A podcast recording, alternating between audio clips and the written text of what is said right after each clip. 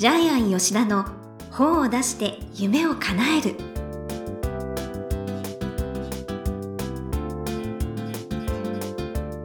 こんにちは倉島真帆です。ジャイアン吉田の本を出して夢を叶える。ジャイアン今回もよろしくお願いいたします。はい、よろしくお願いします。はい。ジャイアンの私の目の前にはたくさんのみかんが並んでますけれどもどうしたんですか？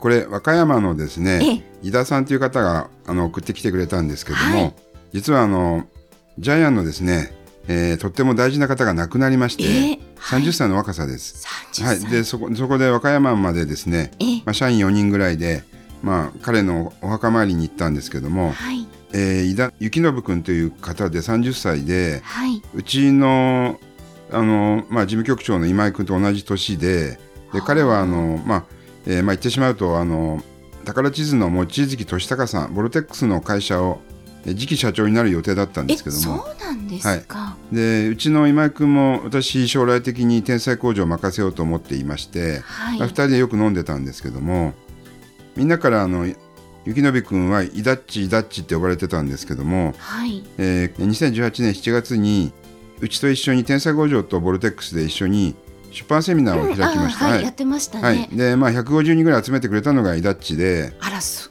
でうちのセミミナー終わってからちょっと急に具合が悪くなりまして、すぐに1か月後8月にも亡くなってしまったんですけども。そうでそうなんですよ。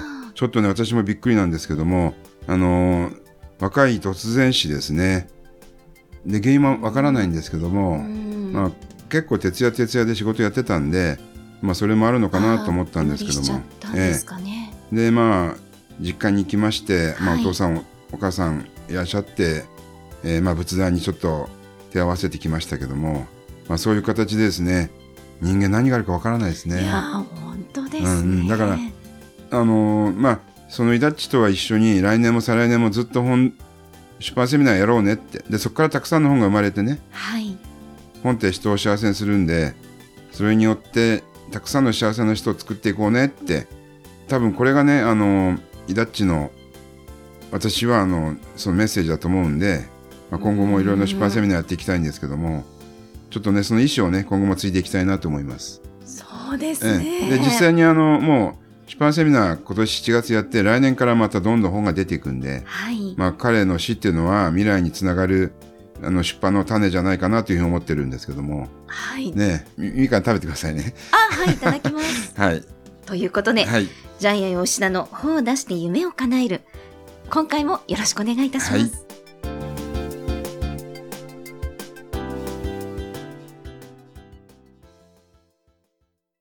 続いては、いい本を読みましょうのコーナーです。このコーナーは、ジャイアンが出版プロデュースをした本を含めて、世の中の読者の皆さんに読んでもらいたいといういい本をご紹介します。今回の一冊は何でしょうか？はい、ノラっていう本です。お N-O-R-A。著者は野村サッチ。正式なタイトルは、はい。老犬は去りゆくべきか、野良。野良たちの選択。要するに、野良犬たちの物語です。そうですね。はい。で、野村サッチが書いた初めての絵本で、はいえー実はジャイアンがこの絵本の、えーまあ、台本作りからあ、ら、はい。えー構成から、えーまあ、文章作成は一応サッチがやったんですけども、はいはい。えージャイアンの台本がぐちゃぐちゃにされてしまったんですけども。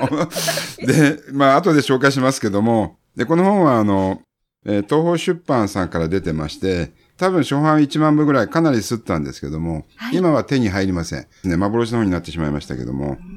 はいで、サッチはですね、まあ、すごい、まあ、除血というかですね、まあ、ジャイアンも毎週本作りで打ち合わせに行ったんですけども、はい。最初はこう言うんですよ。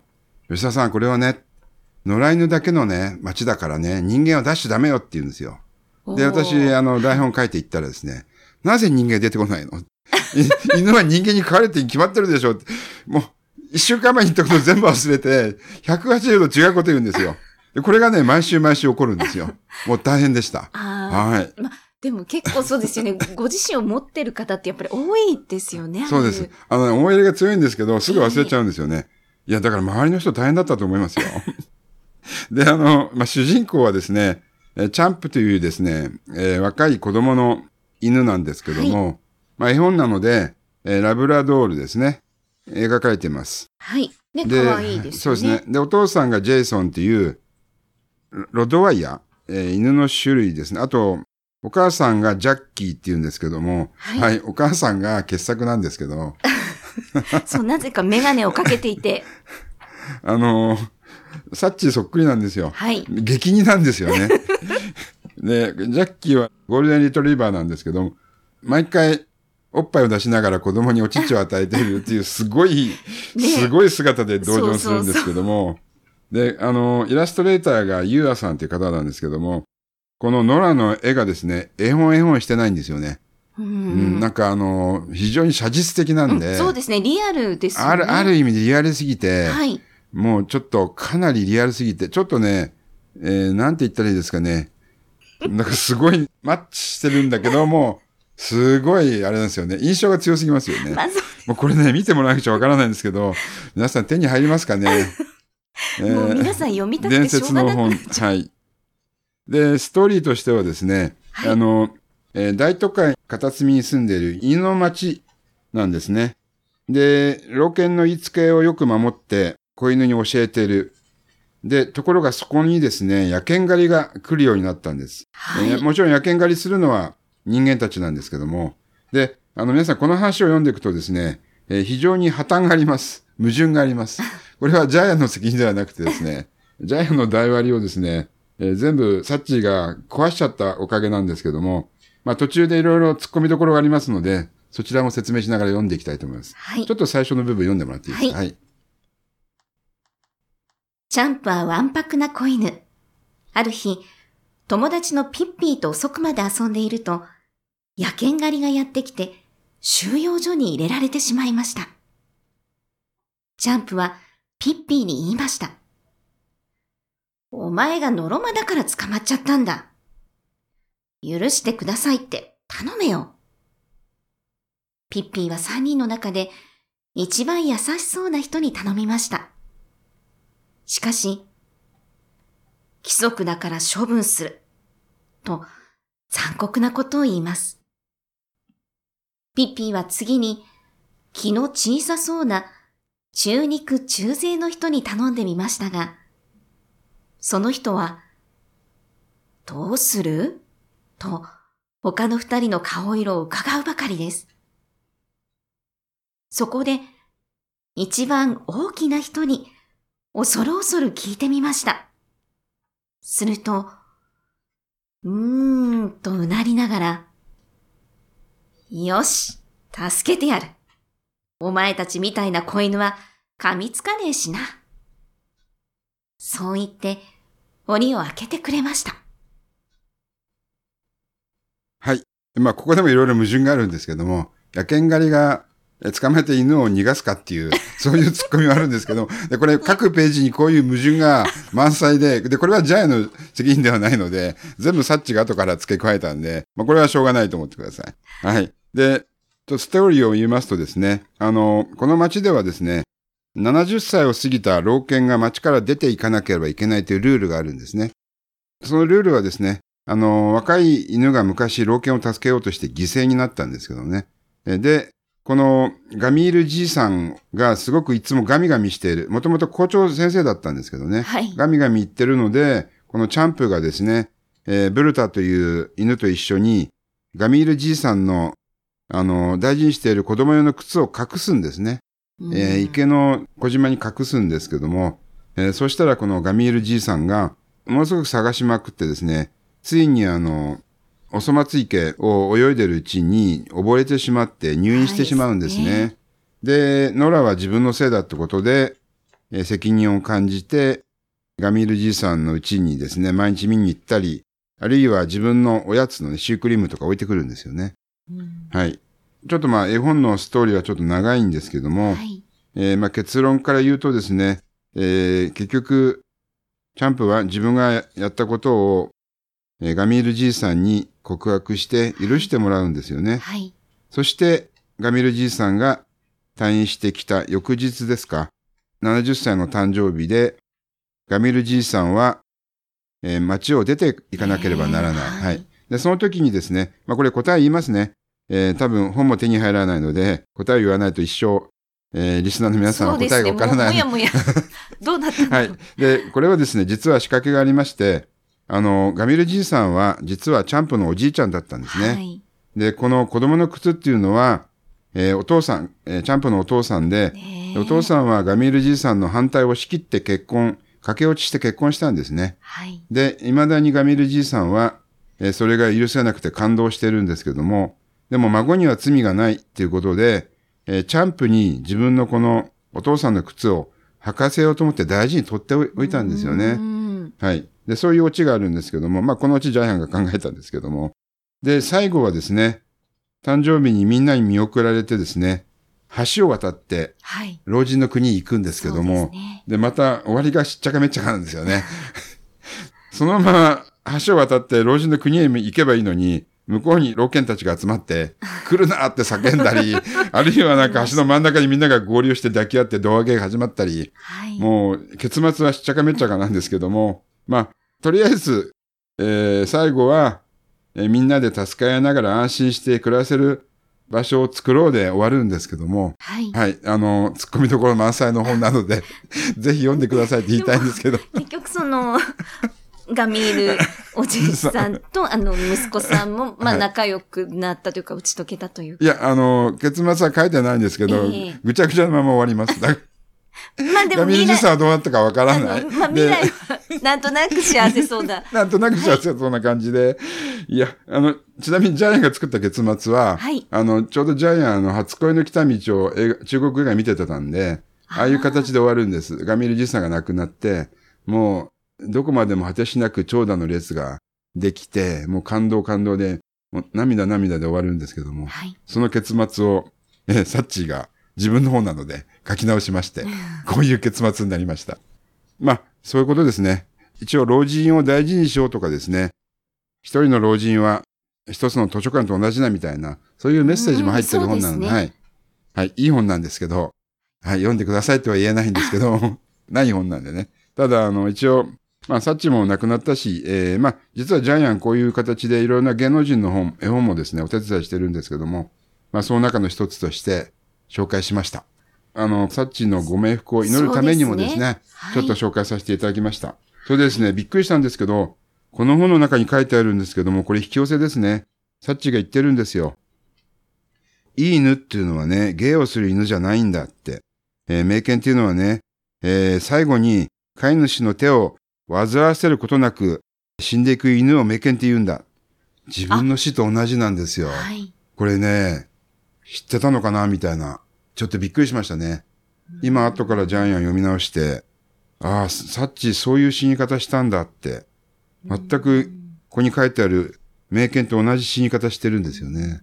なんか好きな人の方に、こう、体を向けて、そうです。死死んで、なおかつ、前の、前の晩にちょっと体の具合おかしい寝るねって言ったらもう朝起きてこなかったみたいな。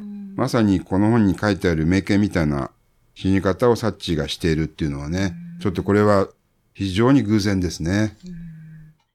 サッチのご冥福をお祈りしたいと思います。では、このコーナーで最後に伺っている、この本の願目は何でしょうか？はい、もう今回はもちろんお年寄りを大事にしよう。はい。もうこれしかないと思うんですけども、ええまあ本の中にも出てきますけども、えー一人のお年寄りを失うことは、一つの図書館を失うことと同じっていうのがあるんですけどうも、ん。で、今世界的にですね、やっぱり老人は、その生産性がなくなるから、要するに悪い存在、なんて言ってあれですかね、世の中に必要のない存在だと思ってる方が多いかもしれないですけども、はいこれ。実は宗教観の違いで、キリスト教的には、年を取っていくっていうのは神様に近づいていく瞬間なんで、ですね。逆に祝福される存在なんで、へえ。えっ、と、ね、日本の、あの、仏教もそうなんですけども、仏様って死ぬと仏になるわけなんで、はいだから手を合わせるんで、年取っていくことってそんな悪くはないんですよね。日本もそうなんですけども。ただ日本も昔、あの、乳母捨て山とかありましたよね。あええあの、奈良山武士公っていう有名な小説があるんですけども、はいおじいちゃんおばあちゃん捨てに行く山ですね。うんそういう、まあ、昔は飢饉の時代は、そういうおじいちゃんおばあさんを実際にえー山に捨てていく時代ありましたけどあー食べらね。れないから。そうそうそうそう。はい。だから、これからはですね、もう2040年過ぎですか、日本人も全員100歳超える時代がやってくるので、ねははいい。はい、その時代のためにもね、ちょっとこの老犬は去り行きべきかっていうのはちょっと一つの今ね、新しい何か問題提起しているような感じもしますね。はい。ええあとね、実際ちょっとサッチについての思い出なんですけども、ええいつもホテルで打ち合わせしてたんですけどね、はい。いつもホテルの1階で、あの、サッチがね、ここのね、オムライス美味しいから食べてよって毎回オムライス食べさせるんですよ。はい。で、ジャイアンそんなオムライス好きじゃないんですけどね。まあそういう本当になんかご近所にいるフレンドリーなおばちゃん的なですね、そんな感じの方でした。はいあの、。本当に野村監督とはすごい、そうですよね。いいコンビだったと思いますね。ははいい。。こちらもね、ちょっとご冥福をお祈りしたいと思います。はい。ということで、いい本読みましょうのコーナー。今日ご紹介したのは、老犬は去りゆくべきか、野良、野良たちの選択でした。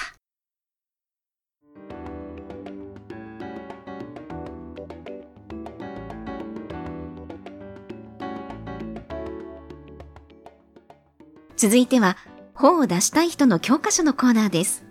このコーナーは、本を出すプロセスで出てくる問題を毎回1テーマに絞ってジャイアンに伝えていただきます。さあ、今回のテーマ何ですか？はい、えー芸能人の書いた絵本は売れる。えっと、今ですね、キングコング西野が書いたですね、はい。煙突町のプペルという絵本がですね、まあベストセラーになってますよねそう。ですね。絵も綺麗ですしね。はいで、ウィッシュのですね、竹下元総理のウィッシュの DAIGO もビッグフェイス、はい、ビッグフェイス君という絵本を書いてますし、はいえーで、なぜ芸能人が書いた絵本が売れるかというと、えー話題性作りに事欠かないからなんですよね。まあそうですね。実際あのキングコング西野もはい。この本をベストセラーにするためにクラウドファンディングで資金を集めたら、はい。カンパが1億円も集まったんですよね。すごすぎすごすぎますよね。はいえーで結局それがまた話題性が話題性を呼んで本が売れる。はい。はい。それからですね、えっ、とまあ以前紹介しましたけども空手家の矢部太郎が書いた大家さんと僕もですね、えーまあ40万部ぐらい売れてる売れてますねはい、みたいな形でやっぱり芸能人が書いた本っていうのは話題性があるのでもしこの放送を聞いている芸能人がいたら ぜひ絵本作りに挑戦していただきたいプロなと思います。デュースしていただけると、はい、あのジャイアンがプロデュースします。え、じゃあ芸能人ほど名前が売れてない人が絵本書きたい場合はどうすればいいんですか？いや、それはまあ地道に ちょっとビジネス書を書いてください。あ、まずビジネス書からです。はい。はい、わかりました。ということで、本を出したい人の教科書のコーナー。今回は、芸能人の出した本は売れるということでお話しいただきました。ジャイアンどうもありがとうございました。はい。